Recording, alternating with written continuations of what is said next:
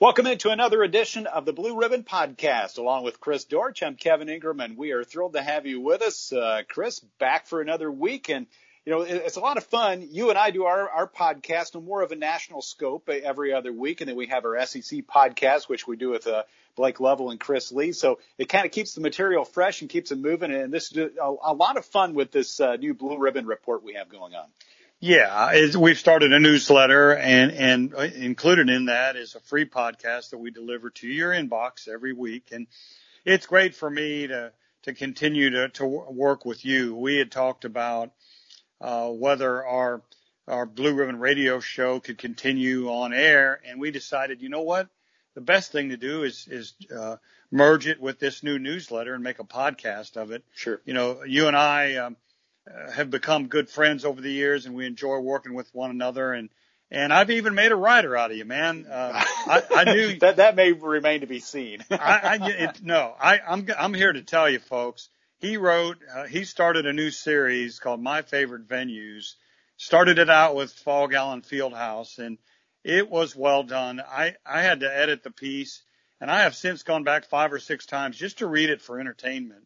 Uh, I thought he did that great a job. And, you know, Kevin had written for broadcast news for umpteen years. So I thought, you know what? He can do this. And you know what? He can.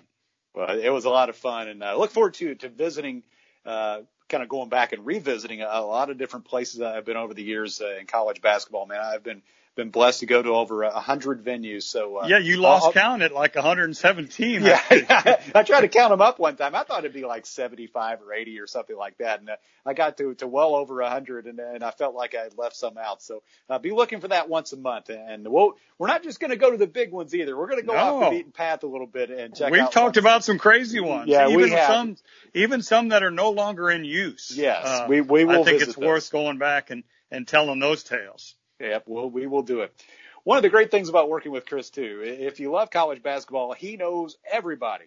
And everybody includes Seth Greenberg, the ESPN analyst. And uh, Chris, we are thrilled to have Seth join us now. What's going on, Seth? Thanks for having me, guys. Uh, hey, look, I want to be part of the celebration. 40 years of Blue Ribbon. Are you kidding me? I mean, I was trying to think 40 years. I was out of college. That was probably my third year as an assistant coach. I just took the Pitt job. Uh, that's a long time ago. Shoot, I've been fired twice since then. it, it's crazy, Coach. I, I kind of looked up what debuted uh, during '81. Uh, the IBM released the first personal computer, and uh, Raiders of the Lost Ark was the best movie, and MTV was created. So uh, we're hanging in there with some pretty fast. And now we're on Skype. Now we're on Skype, uh, exactly. which which is crazy.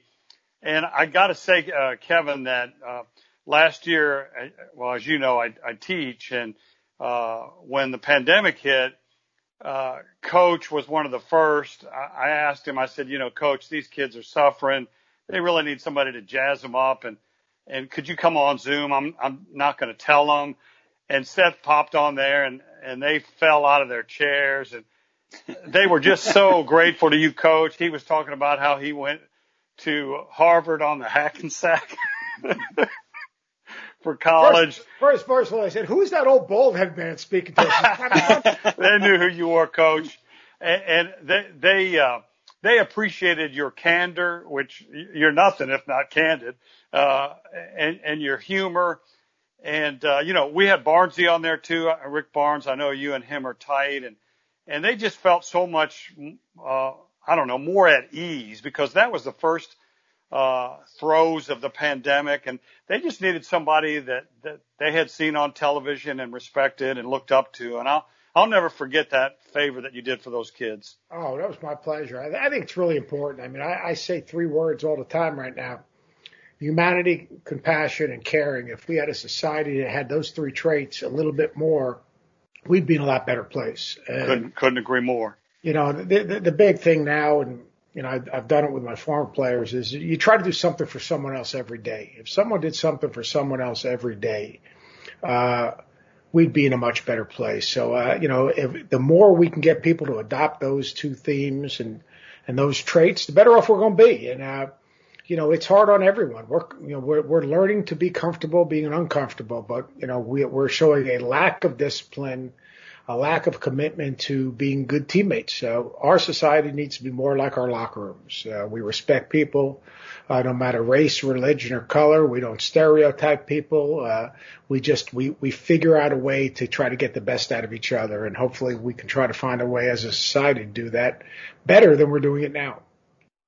I agree with that, I, and I.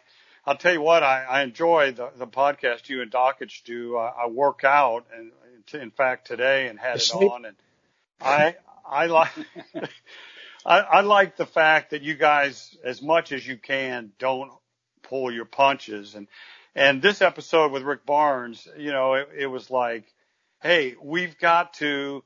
Uh, and, and the beauty of college basketball is that we're we're trying to take our time and assess the situation and see where we're going to be.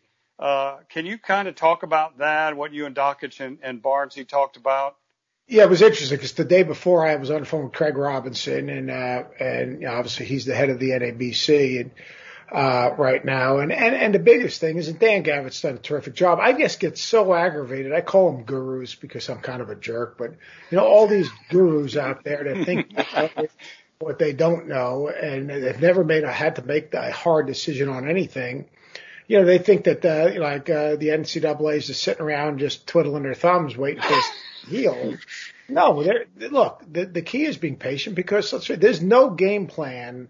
Uh, there's no cliff notes. There's no manual for dealing with what we're dealing with right now. So the biggest thing is we need to have contingency plans. We need to be patient. We need to see where the virus is. We need to see people are on campus or off campus. We need to see what happened with the TBT and the NBA and the WNBA in terms of bubbles. We need to see so many different things. Is there going to be an antivirus? Is there going to be a vaccine? When is it going to be available? Is it going to be, I mean, there's so many scenarios out there that you can't make a hard decision. And even if you do make a hard decision, there's a chance that it's going to change. Like Dr. Fauci is a brilliant man that's been saving lives his whole life. You know, at one point he said, you know what?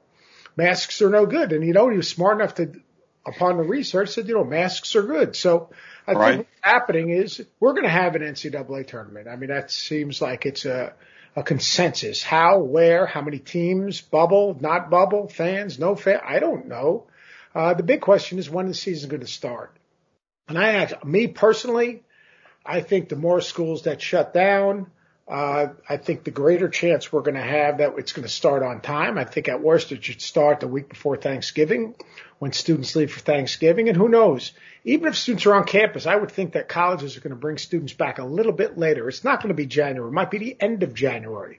Yeah. By that time, you could create mini pods or bubbles or whatever you would want and be pretty much through the season, uh, in an environment where everyone says we want the best you know, well-being of the student athlete in the safest environment for them, uh, and the safest environment for the students. Uh, you know, online education or distance learning, like this is not something new. I mean, Chris, no. you understand this. That's this right. Is part of the college experience. It's the it's the it. You people say athletics is the cash cow. Let me tell you something. Distance learning is the moneymaker. So I mean, you know, whether it's regular students or athletes, it's it's happening now. Our guest is Seth Greenberg joining us on our Blue Ribbon podcast. Seth, you know, we heard about these four different plans for, for starting the season. Is a conference only season sort of a, a last resort in that it would also make it really difficult to try to place teams in the NCAA tournament?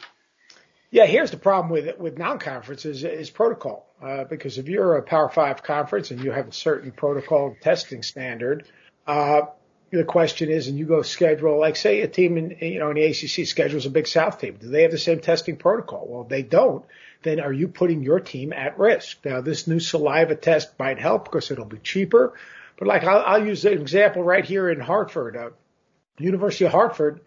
All right. They don't have the money to do the testing. Now they do have a relationship with Hartford Healthcare, and I think Hartford Healthcare will partner with them, but that's not going to happen everywhere. So I think the hardest thing, and I, this is what I talked to Craig about, is that there's got to be a set protocol uh, for teams to compete against each other. Uh, if not, you're you're basically putting people at risk, and and, and no one wants to do that. So. I, I think we're going to have exempt events. My gut feeling is we're going to have exempt events in Orlando in in in bubbles. Like so, like you know, whether it's Charleston, whether it's Orlando, whether it's L.A., whether all those events that go on, I can see those events going on in a bubble uh, with school out. Uh, the fields might change because maybe it'll be schools in a region where they can drive to those events. But I, I can see that happening. I can see like type schools. I could see Champions Classic becoming a round robin, uh, and putting those four teams in a bubble. I could see, I could see other uh, schools in, in, in regions creating non-conference bubbles.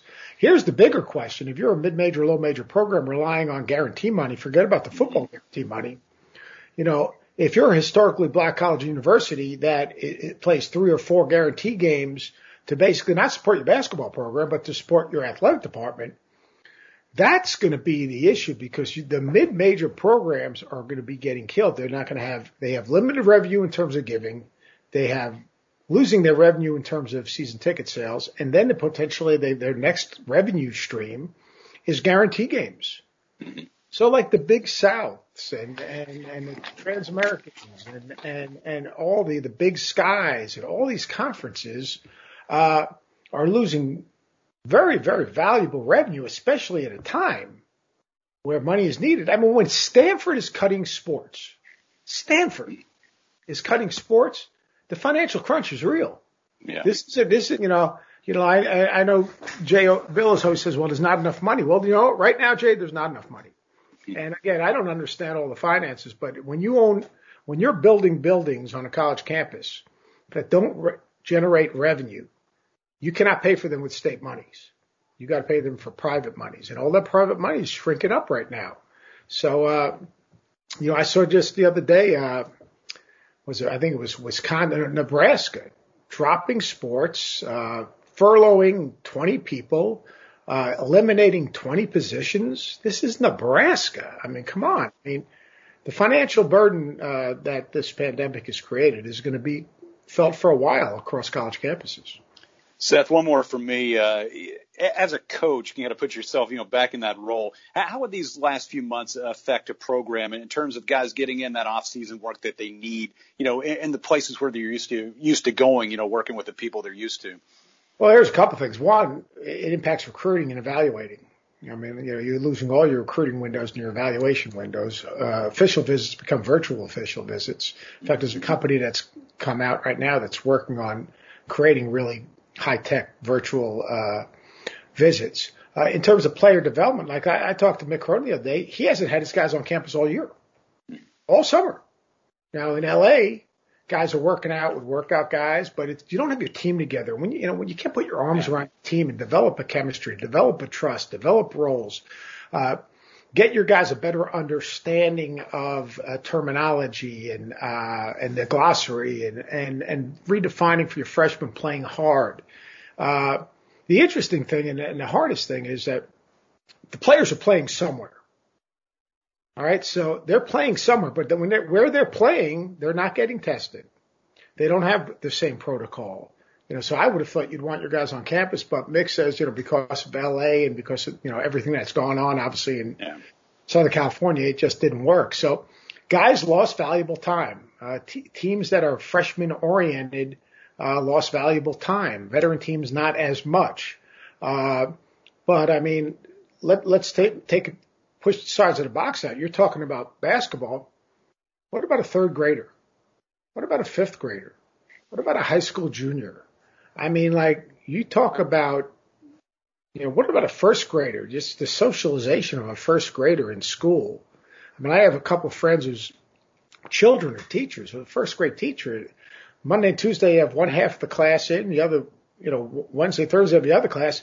They, she's got a shield in front of them. Well, she's teaching. She goes, I can't teach first grade and not be able to be there with sure. my students.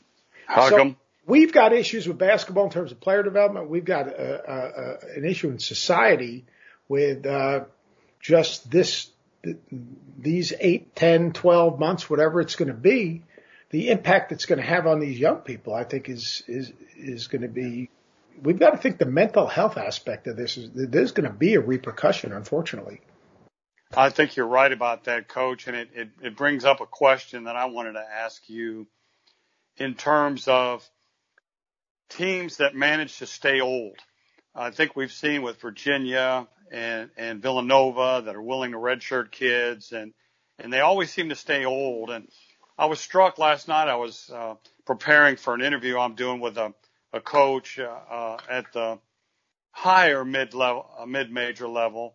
He has nine players on his roster that started at other division one schools. Sure. And so that was his way of staying old. But as a former coach yourself, uh, how important is it to continue to stay old? And I guess veteran teams are going to be able to handle this chaos better than teams that rely on youth.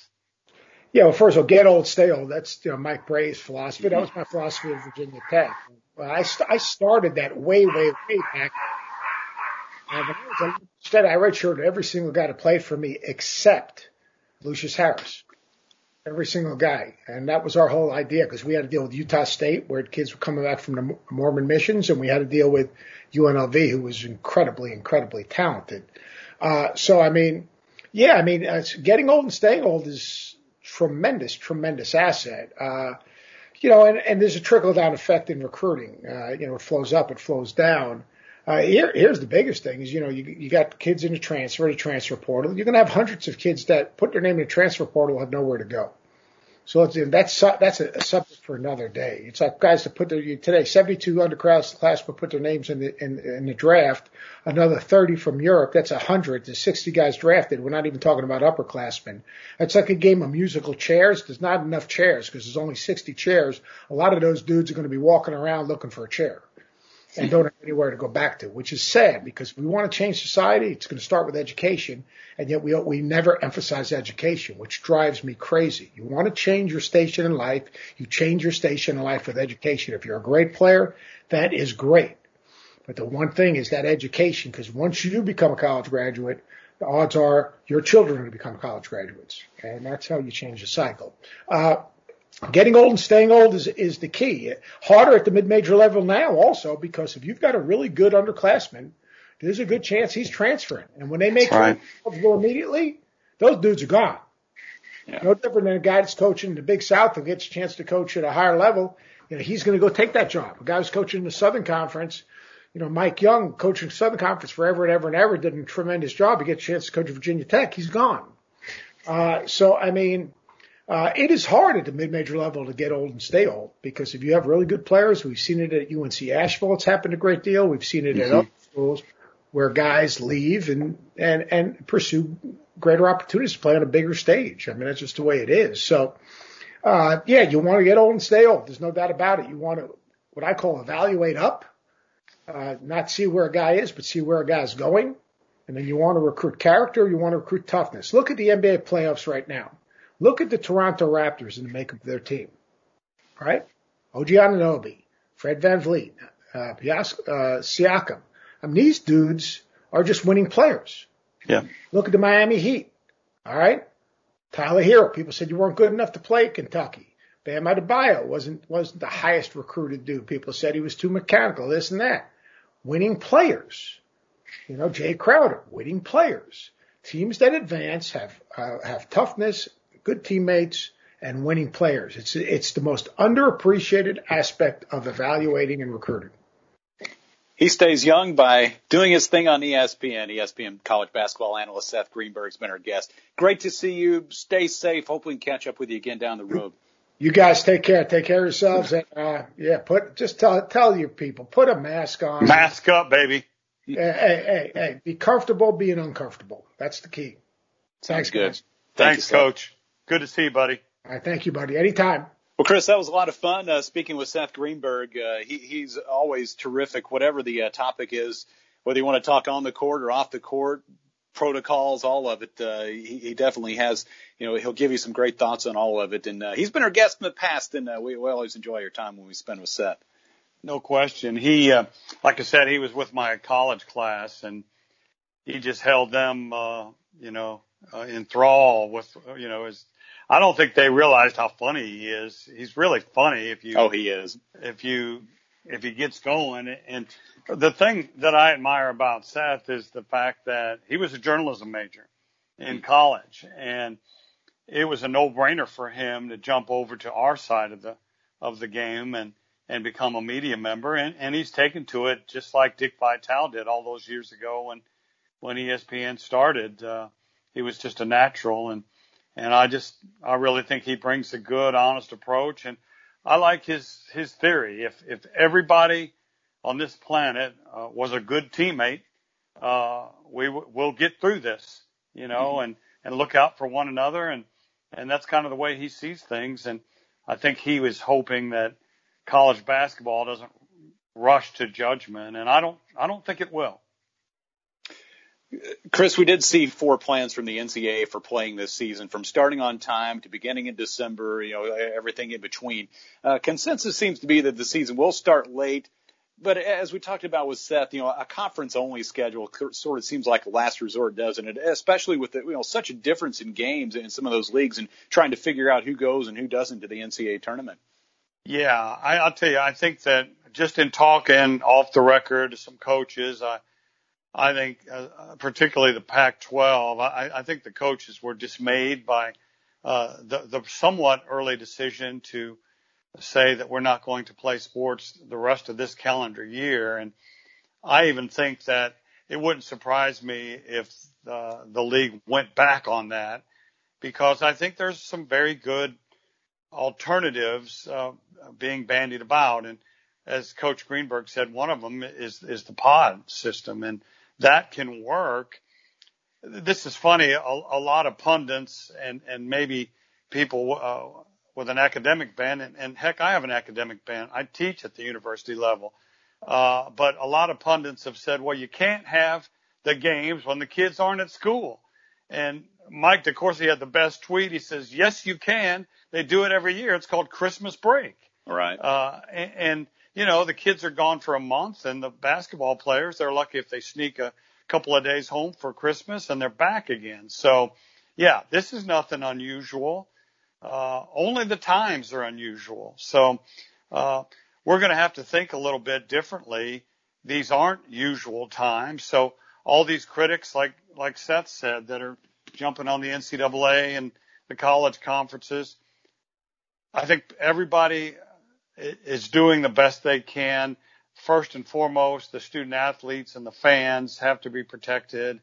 And then I think people's livelihoods have to be protected. Uh, uh, the, the health and, and mental well-being of students have to be protected. So, uh, and we don't want this virus to, to continue to spread either. So it's a sticky wicket.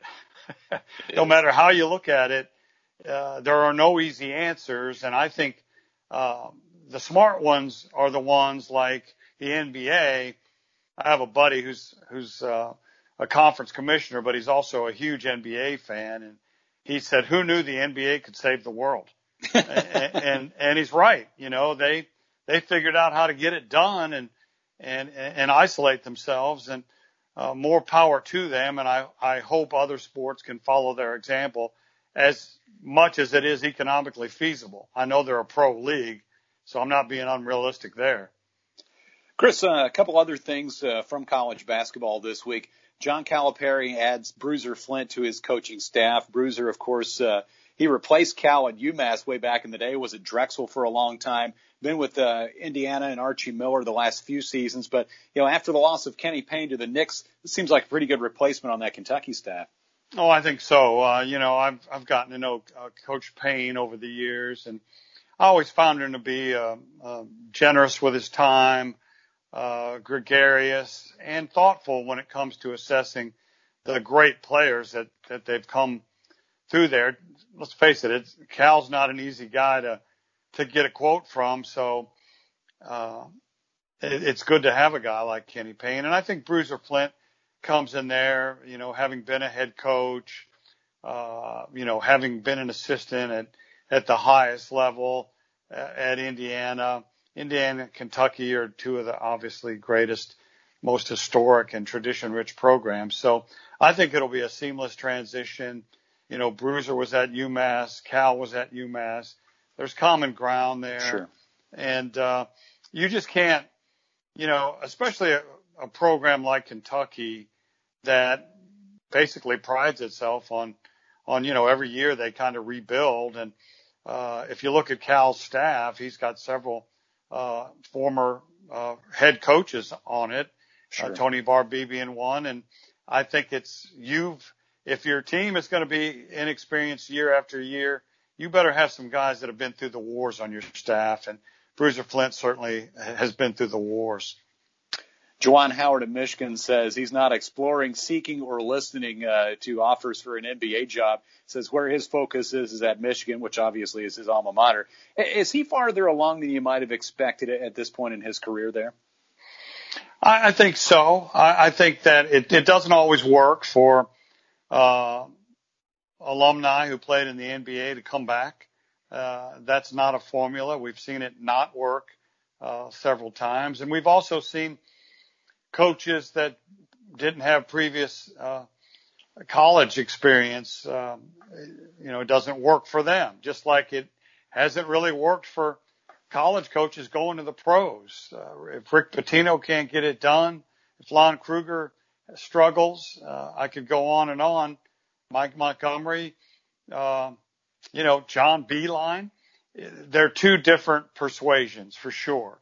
And so but I do think Juwan, uh, I think he, according to what some pundits might have thought, I think he he outperformed expectations, and and you know, it, John Beilein left him a great framework there as well.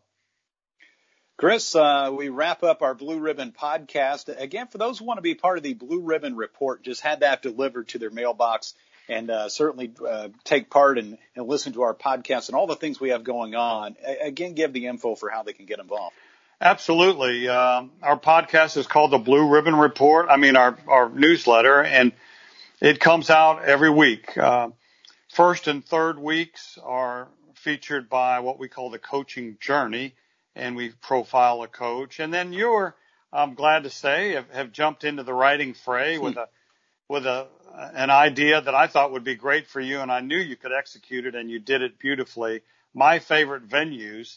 You started out last week with, uh, I thought an appropriate choice, Allen Fieldhouse uh, at the University of Kansas, and uh, it was beautifully done. And uh, I told Kevin, I, I, I said, "Here's your marching orders. I want you to write like a travel writer crossed with a hoops writer," and and that's what you did. And uh, so, and then this, the the second and fourth weeks are going to be our larger uh, newsletters. Uh, this this week, I'm writing a, a profile of of uh, Luka Garza that the last I checked was longer than an anaconda.